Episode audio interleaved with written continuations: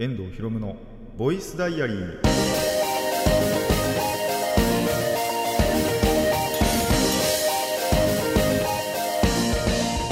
ラジオの前の皆さんこんにちは。遠藤博夢のボイスダイアリー。パーソナリティの遠藤博夢です。タイトル直訳すると声の日記。僕の身の回りで起きたことを話したり時に何かしらの紹介をする雑談系の番組です。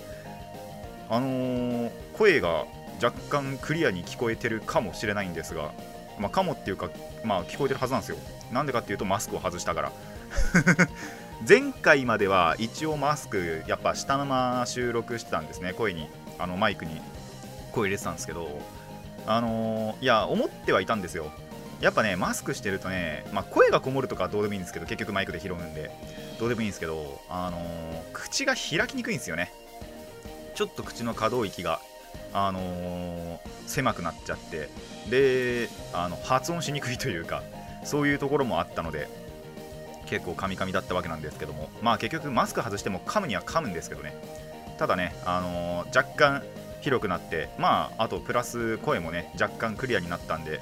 えーこれからもね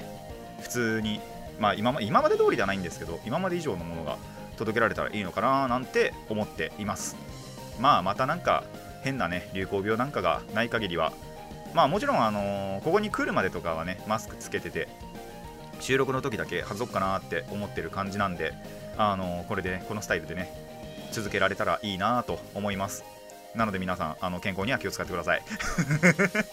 そうじゃないとねまた、あの僕が収録の時にマスクをしないといけなくなるんで、えーまあ、僕自身もねもちろん気をつけようとは思っていますが、あの皆さんもねぜひぜひ気をつけてください。やその面で言うとね、あのーまあ、これはそれこそまん延病とかそういうのじゃなく本当に個人個人の話になっていくかもしれませんがマジで気温がガチャガチャすぎる。だってこの、まあ、収録というかアップ日アップ日アップの週20度あったじゃないですか。あった日があったじゃないですか。20度なった日が。って思ったらその次の日10度下がったんですよ。それはやべえだろみたいな。でこれ収録中はまだ本当に話しか聞いてないんですけどどうやら週末に雪が降るらしい。予報だと。どうやらそういう予報にはなっているらしい。まあ可能性だけですけどね。なんでまだわかんないんですけど。でなんならこの収録中まだ降ってないんですけどもちろん。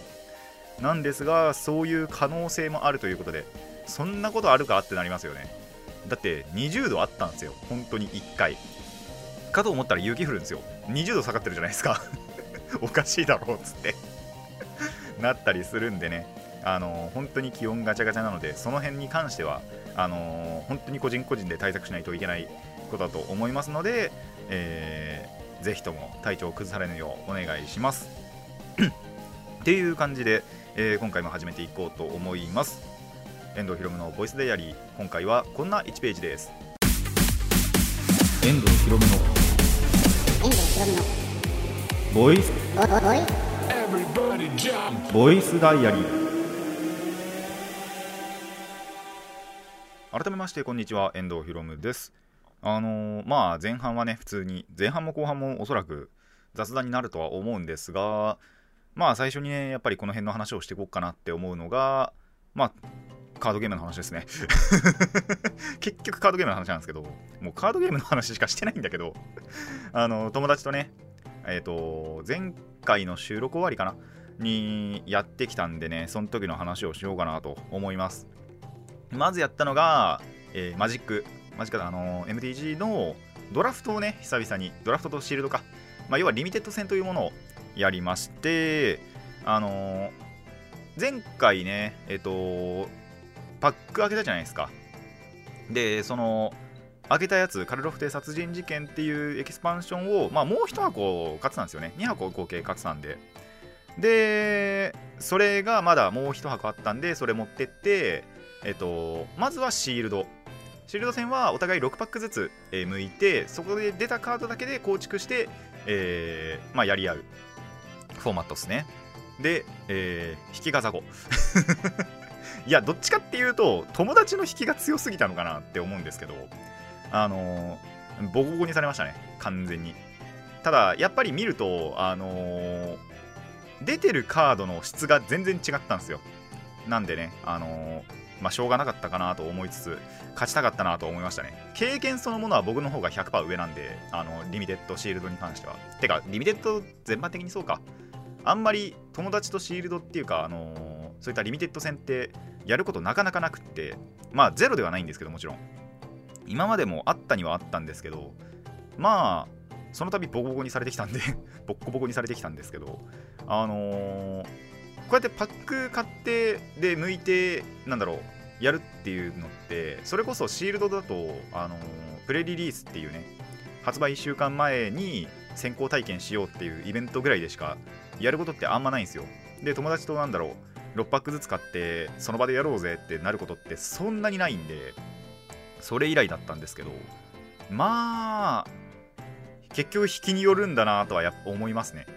で構築力ももちろん試されるんですけどそれ以上にその当たったカードのカードパワーが低かったりするとうん無理だなってなったりするんでそこをねあのテクニックとあの構築力そのものでねなんとかできるかどうかっていうところにもかかってるんですがそう。もうね万人が万人同じデッキを組めるわけではないのでねリミテッドって。カードパワーそのものは同じなはずなんですけどちょっとでもいいカードをやっぱ引いた方が有利にはなるのでねそういう面ではあのー運が悪かったなとは思いましたね。でその後ドラフトっていうのもやったんですよ。ドラフトまあドラフトの中でもいくつか種類があってその中でウィンストンドラフトっていうのをやってったんですけどそれもねボッコボコにされましたね。あのーこれに関しては完全に引き。本当に引きだった。ところはあります。まあウィンストンドラフトってなんて言ったらまあちょっと言語化するのあまりにも複雑すぎるんであの詳細は全部は省くんですけどまあお互いにそのカードをあじゃあ自分これもらいますこれもらいますってどんどんやっていくタイプのやつで。でランダム性が結構高いんですよ。まずその何のどんなカードがあるかカードプールがあのわからない状態でやる。もうパックをその裏向きっていうかそれで開けてで3パックずつ、えー、と合計6パック2人でやるならをもう全部混ぜるんですね。まあ全部じゃないんですけど正確には。トークンとかあとアートカードみたいな。そういうのは除いてえっ、とまあ裏面がちゃんとそのマジックのねえっ、と裏面にちゃんとなっている。やつを全部ガーって混ぜてで、えっと本当にランダムな状態であこれピックしますこれピックしませんっていうのをやっていく。そういう感じの、あのドラフトなんですよ。ドラフトっていうか、まあ、だ大体ドラフトってそうなんですけど。でそれな関係上その自分自分なんて言ってるのかな。本当にすげえ強いカードを自分がえっと置いちゃう可能性があるんですね。でそれを相手に取られちゃうっていう。そういうことしか起こらなかった。で結果あの僕のデッキがってかもう取れたカードプールそのものが少なくってもう5色にせざるを得ない。ドラフトでとか、まあ、シールド戦リミテッド戦でねまあ基本は2色。か、まあ、ちょっとタッチして3色ぐらい。じゃないとまず回らないんですけど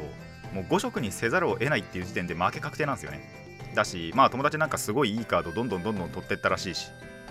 っていう感じで、まあ、要はその裏向きでパッて置いてその裏向きで置いたカードって自分は基本的にその自分の次の自分の番が来るまで見れないんですよ。なのでそれで見れない間にその置いたカードってももうそもそも強いカードだったんですよ。っていうシーンがもう多分56回あったらしくって。あそりゃ無理だわ。ってなってえーまあボッコボコにされましたねそこは。っていう感じで結構散々なあのリミテッドだったんですけど余ったパックはもうその場で全部開封して、えー高額カードは1枚出ました。よかったです。まあ本当に4 5戦するようなカードが1枚だけ当たったんでそれは良かったかなと思いつつあのーまあそれは統率者の方に入れましてで、えードラフトは終わりましたよという感じです。ドラフトってリミテッドかは終えましたよっていう感じですね。いやーもうちょっといい引きしたかったな。まあ全部ね僕のカードなんで終わった後は全部僕のカードになるんですけど。でそれを使ってまあ既存のね統率だったりとかあとパイオニアの方でもね一応あこれは使えそうだなって思ったのがいくつかあったんでその辺はそっちのデッキに組み込んで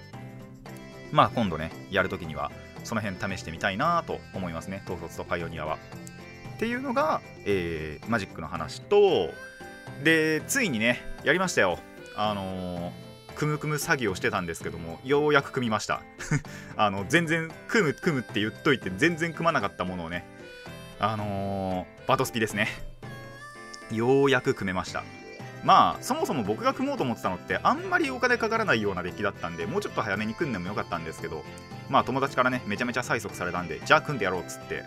えー本気出していくらだろう5000かかってないんじゃないかな多分。5000前後ぐらい行ってて5000かなっていうぐらいで、えー組むことできた、えーロンドベルデッキですね。まあ基本的にこういう類のカードゲームコラボでしか組もうと思ってないのでオリジナルのねバトスピのカードほとんど知らないんですけど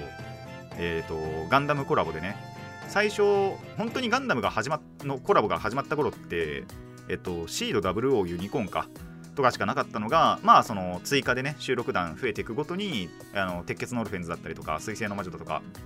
が増えてってで水星の魔女増えたタイミングかな？水星とえっと逆者と先行のハサウェイが追加された時期があったんですよ。なんでその時点で組もうかなと思ってたんですけどその時まあ金欠で 全然金なんかなかった頃だったんでまあさすがに今じゃねえなっつってその頃はスルーしてて最近になってまあ金も増えたし余裕も増えたし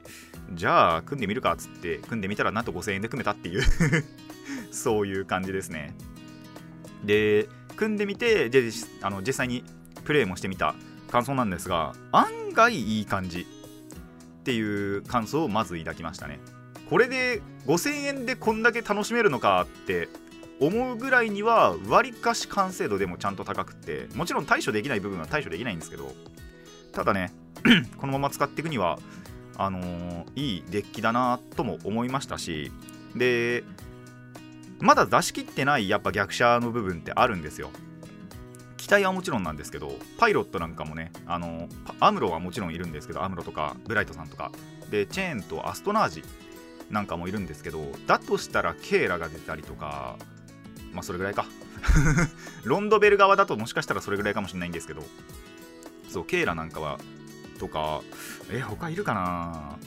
でそうあのー逆者でロンドベルとネオジオンと組めるんですよねやっぱり。アムロ側とシャア側とって。ただ混ぜるのはね難しいと思ってるんでまあネオジオンはネオジオンで本当にまたこれもね余裕があったら組めたらいいのかなとは思うんですがとりあえずはロンドベルをね極めていこうかなっていう感じではありますね。でそうあのーニューガンダムって派生機というかその別の仕様みたいなのが結構あるんですよね、まあ、MSV モビルスーツバリエーションって言ってまあ各なんだろう作品上ではで劇中では出てないんですけど、まあ、こういうプランこういった追加走行とかがあったよみたいなあのー MSV っていうシリーズがあるんですけどそこから結構出てるんですよ。そこだったりとかあと結構最近の話なんですけどえっ、と福岡のララポート福岡県のララポートにあのニューガンダムの立像を設置するっていう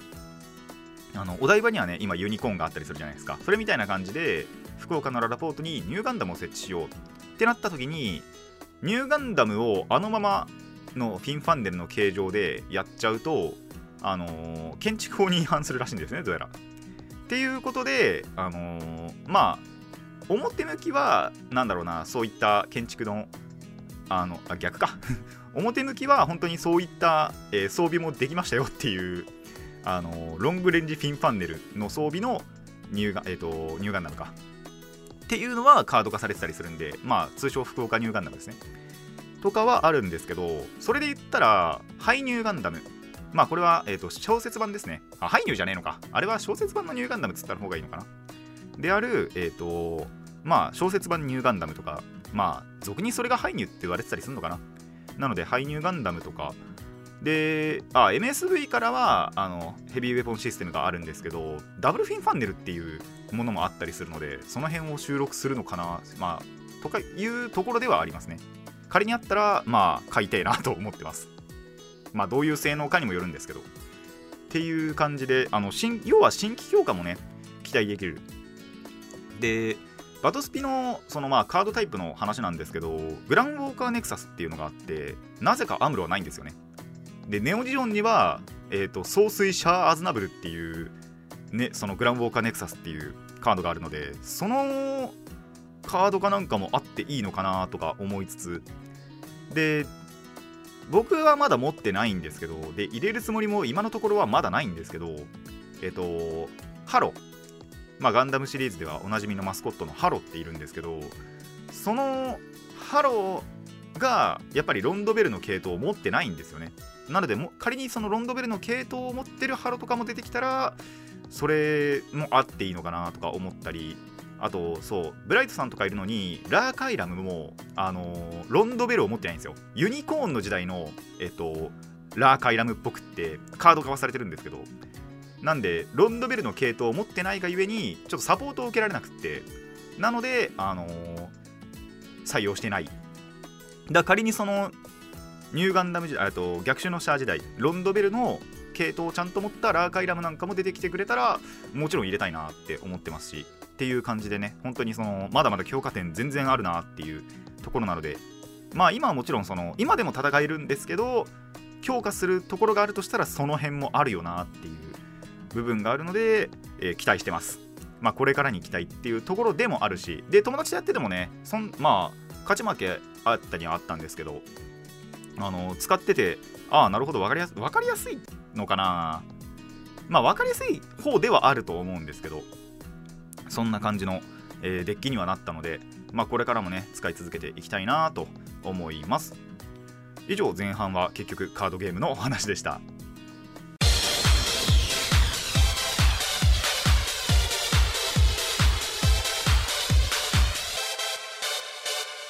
遠藤ひろむのボイスダイアリー、えー後半もね雑談をしていきたいと思います。えっ、といつも遊んでるのとはまた別の友達からですね実はもう一個カードゲーム誘われてましてこの短期間でカードゲームが2つ増えました。1つはまあバトスピアね、えー増えたんですけどつい最近もう1個増えたのが、えードラゴンボールフュージョンワールド。これがですねドラゴンボールを題材にした本当にドラゴンボールだけの、えーカードゲームですね。あ新あの新作のカードゲームになります。本当につい最近1週間ぐらい前出たんじゃないですか。1週間とか2週間ぐらい前に、えーようやっと出たばっかりの、えーカードゲームになります。で感覚としてはもうすでにあのプレイもしてみたんですけどえっ、と何が一番デュエルマスターズかなやっぱり。デュエルマスターズが一番近くてまああの一旦に1回マナをチャージしていってまあその辺はマジックも同じか。でえっ、とキャラを出してでキャラで殴るとえっ、と相手にダメージが当たってでシールドみたいなのが8枚あるんですよ。それを全部割ったら終わり。だから8回攻撃が当たったら勝ちっていう。まあルール自体は結構その他の部分も含めてだいぶシンプルだったんですね。ルールそのものはバカシンプルなんですよ。あのねなんだからか分かんないんですけど考えることはめちゃめちゃあるんですよね。逆に。逆になのかな？分かんないですけど。そう。ルールを覚えるのは本当に簡単。ただ勝とうって思うとその戦術的な部分はめちゃめちゃ考えさせられることが多くってまあ勝つのは一苦労だったなっていうイメージはありましたね。僕はあのスタートデッキの方、あのが4種類あって悟空とベジータとフリーザとブロリー。そのうち前段階もうあの発売する前の段階からやっぱりカードリストとかそのそれぞれのカードの、えー能力とかが、あのー公開はされてたらしいんですけどあんまりやる気なかったんで僕は確認全くしてなかったんですよ。ただブロリーが一強らしくってで時点でフリーザだったのかな多分。っていう感じで僕が買おうとした時にはその2点はなかったんですよもうすでに。じゃあベジータでいいかっつってベジータを買ってみたらえでそれを2つ買ってでえっ、とそれの中で4枚突っ込めそうなのは4枚突っ込んであのーやってる。そのスタートデッキ2つだけでとりあえず素組みした感じのデッキをとりあえず使ってみたんですけどまあそれでもねやっぱ勝つのは苦労しましたね。なんならそのもう一人から教えてもらいながらアドバイスとか受けながらあのーやってたんですけどまあ難しい。あのー本当にゲーム性というかをあとかゲーム性というよりは、まあ、どうやったら勝てるかっていうのをちゃんとシミュレーションしておかないと勝てないなっていうぐらい。マジで何にも考えずにやってるとまあ無理だなっていうそんな感じのゲームだったなっていう印象は受けました。まああと勝とうと思うとバカみたいに金額がかかる。あの本当に今すげえ強えのがまあ誰でもわかると思うんですけど孫悟飯。でイラスト的に見るとあのあれですねセルゲームで最後にセルに親子カメハメハ打った時のご飯だと思うんですけどまあ強え。実際使われたんですがあれとかあとブロリーもやばかったな。あのでそうだ。一つあれ重要なのがリーダーっていうのをまず一つ決めるんですよ。その辺はワンピが近いのかな？ワンピやったことないんで分かんないんですけどそうあのーリーダーカードっていうのを1人指定してなんで僕はベジータを今リーダーにしてるんですけどそれと同じ色のカードしか使えない。この辺はまあマジックで言えば統率車線みたいな感じですね。でそのリーダーに対してアタックしてその攻撃が通るとダメージを与えるっていうカードあのーコードになるんですね。でそのリーダーと別にちゃんとそのメインデッキに入るその同盟のカードがやっぱいるんですよ。まあブロリーデッキでもブロリーは入れれるよっていう話なんですけど。それがね強かったですね。その2枚は結構バグってたなって思ったのと まあやっぱスタートデッキだけだと勝てねえのかなとは思いましたね。まあこれから金かけていくのかどうかっていうのはちょっと未来の自分にお任せなんですけどまあ普通になんかやる分には面白いのかなと思うのでまあドラゴンボールファンの皆さんであればねやってっていいのかなとは思いました。結構本当にあの勝とうと思うとマジで難しいんですけどルール自体は結構シンプルで覚えるのは早いと思います。ルールだけならね。だとは思うんですが、えー勝とうと思うとお金もかかれば頭も使うんで その辺はご注意っていう感じですかね。ただゲーム性はね、あのー結構シンプルでやりやすかったんでぜひね皆さんもドラゴンボールフュージョンファイト。まあドラゴンボールが好きであればドラゴンボールも Z 以降ですかねやっぱり。Z のとか、まあ、スーパーとかを見てればまあ知ってるだろうみたいなキャラクターがいっぱいいると思いますので、まあ、僕はですね Z もてか漫画しか知らないです。Z は一応 DVD でえっとフリーザ編ぐらいは見たはずなんですよ。ただ人造人間編とか以降見てないのでわかんないんですよね。あとゲームをやったことがあるぐらい。プレイ2とか PSP とかぐらいでやったことがあるぐらいでその全部の話を全て詳しく覚えてるわけではないんですよ。まあなんなら漫画の方だったら全然いけるんですけど。そう漫画であればわかるんですけどね。それ以外の部分があんまり分かってないので。それこそスーパーとか見てないですからね。スーパーは本当に映画だけ。映画もブロリーとあれかスーパーヒーローか。は見たんですけどあの復活の F とかは見てないんで。その辺がねちょっとあのーわからない部分もありつつただその本当にそれこそその辺を知ってる Z 世代とかあと Z 世代って言っちゃうとなんか別の意味になるか。ドラゴンボール Z だったりとか、まあ、漫画を漫画版の方で知ってるんであればその辺のカードだけを使えばそれこそベジータデッキはねそのスーパーの要素とかあんまなかったはずなんであのいや分かりやすかったですね。なのでえー、とその辺が分かるという方はですねおにはおすすめかなと思いますね。ぜひねあのまあ、ブロリーデッキとかフリーダデッキはもしかしたらどこにいても見当たらないかもしれないんですけど あの楽しむだけなら悟空でもベジータでもね楽しめるとは思いますので、えー見かけたらねぜひ買ってみて。まあ2個買い推奨ですね。スタートデッキであれば。あの2枚しか入ってないカードがあるんですけどそれやっぱり4枚突っ込みたいのでその辺はねあの他のカードゲームそれこそ遊戯王であるとか、まあ、遊戯王でもねストラック3個買いって結構定番だったりするので、まあ、4投できるフル投入できる数を買っておくのはおすすめではあるのでぜひ、あのー見かけたらね買ってみてください。いつなくなるかは分かんないです。なので買ってみてください。買ってやってみてください。えー時間がちょっと余ったんでね最後にカルロフ邸の話でもしよっかなと思うんですけどあのー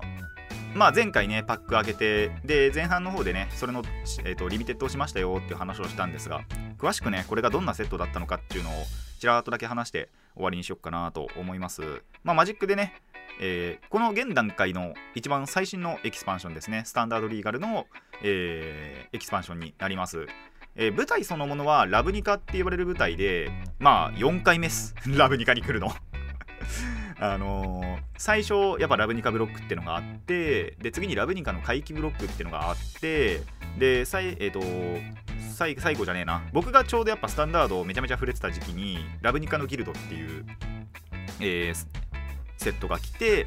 でそれがまあ闘争対戦で完結してから、えー、とでもっと言っちゃうとあれですね、えー、とファイルクシアとの戦いの後にまあ再びこの、えーラブニカに再訪しましたよと。4回目の、ラブニカになりますと。でタイトルがラ、えーカルロフ邸殺人事件、まあ、カルロフ邸ってカルロフさんちってことですね。で、えー殺人事件が起こったのでその犯人を探しましょうっていうまあ謎解きというかミステリーもののが題材になっている、えーパックでになっています。でもっと言うとそのボードゲーム、えー、と TRPG って言ったらいいのかな？テーブルドック RPG であるマーダーミステリーっていうのもその要素の一つに入ってるらしくまあゲームそのものにはそこまで落とし込めてないとは思うんですが結構それに関したイベントなんかもやったりしてたらしいのでまあテーマの一つとして受け取っていいんじゃないかと思います。で公式サイトとかでもその謎解きの要素とかがあったりあのイベントでもそういった謎解きとかがあったりパック、えっとセトブってセトブじゃねえや。あ？セトセトブはないので今回からねあのカルロフ邸から今まであったドラフトブースターっていうのとセットブースターっていうのが統合されて一色たになってプレイブースターになったんですね。なのでこれからはねプレイブースター買うっていう話も多分前回したと思うんですけどえっ、とプレリキットか。そうプレリキットもねまた今回買ってたんですよ。でそのプレリキットなんかでもあのなんか謎がね仕込まれていたりしたのでああ結構全体的にそういう感じのパックなんだなとは思いましたね。ちなみに1個も解いてないです。あのーそのプレリキット買ってプレリキット開けて謎が入ってたのを見てあなるほど。こういうのをやっていくのかっていう ところではあったんで。まあちょっと買ったのもね結構ちょっと後になってからだったんでそれとかのあの謎とかは解いてないんですけども。まあえっ、とカード面のカードの性能面の方でね結構面白い強いのももちろんあるんですけどそれよりはなんか面白そうだなって思ったのが結構あったのでえっ、とその辺をね探し求めてパックを向いてたわけなんですけども。まあまあ欲しかったなって思ったのは当たったりもしたしまあ当たってないのももちろんあるんですけどこれからねあのその辺は使っていっていけたらなとは思っていますね。えっと今回からは証拠収集だとか、え変装、えー偽装あとはなんだ証拠収集変装偽装とまあ調査はもともとあったそのキーワードですね。でそう調査なんてねそれこそ謎解きものでで探偵っていうやっぱりえっ、と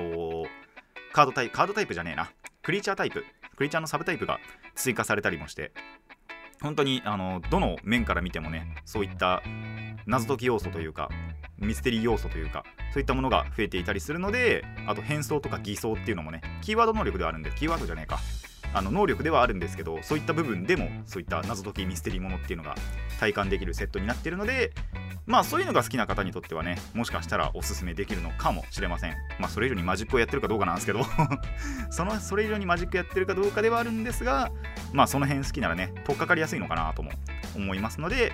えー気になった方はぜひね調べて調べたり買ったり、えー友達とドラフトしたりしてみてください。以上、えー結局はカードゲームのお話でした。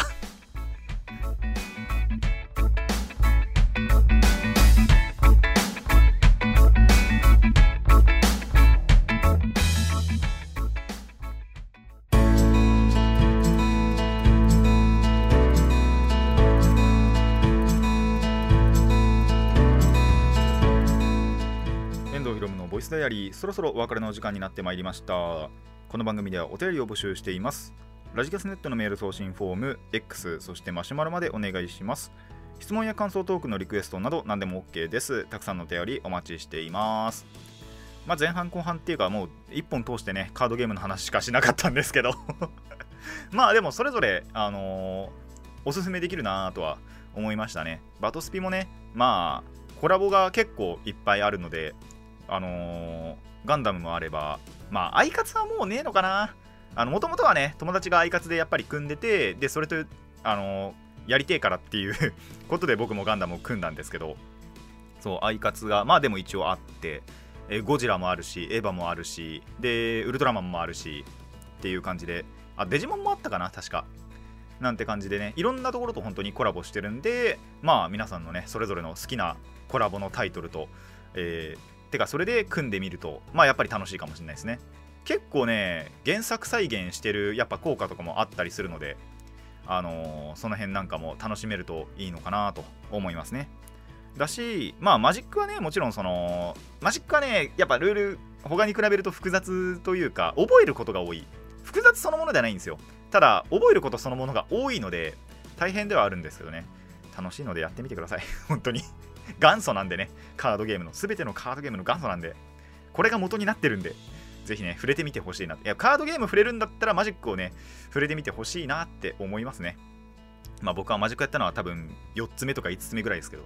デュエマとか遊戯王とかのが先だったんでね。あのーまあでもやっぱ元祖は触れてみるとねいいなとも思いましたしドラゴンボールも本当にルールそのものはシンプルだったんでおすすめはできるなと。で勝とうと思うと頭使うんで。そこはねあの注意というか大変な部分ではあるんですが修羅の道ではあるんですが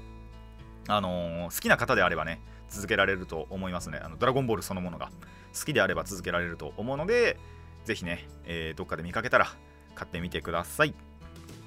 ていう感じでね今回はここまでとしたいと思います。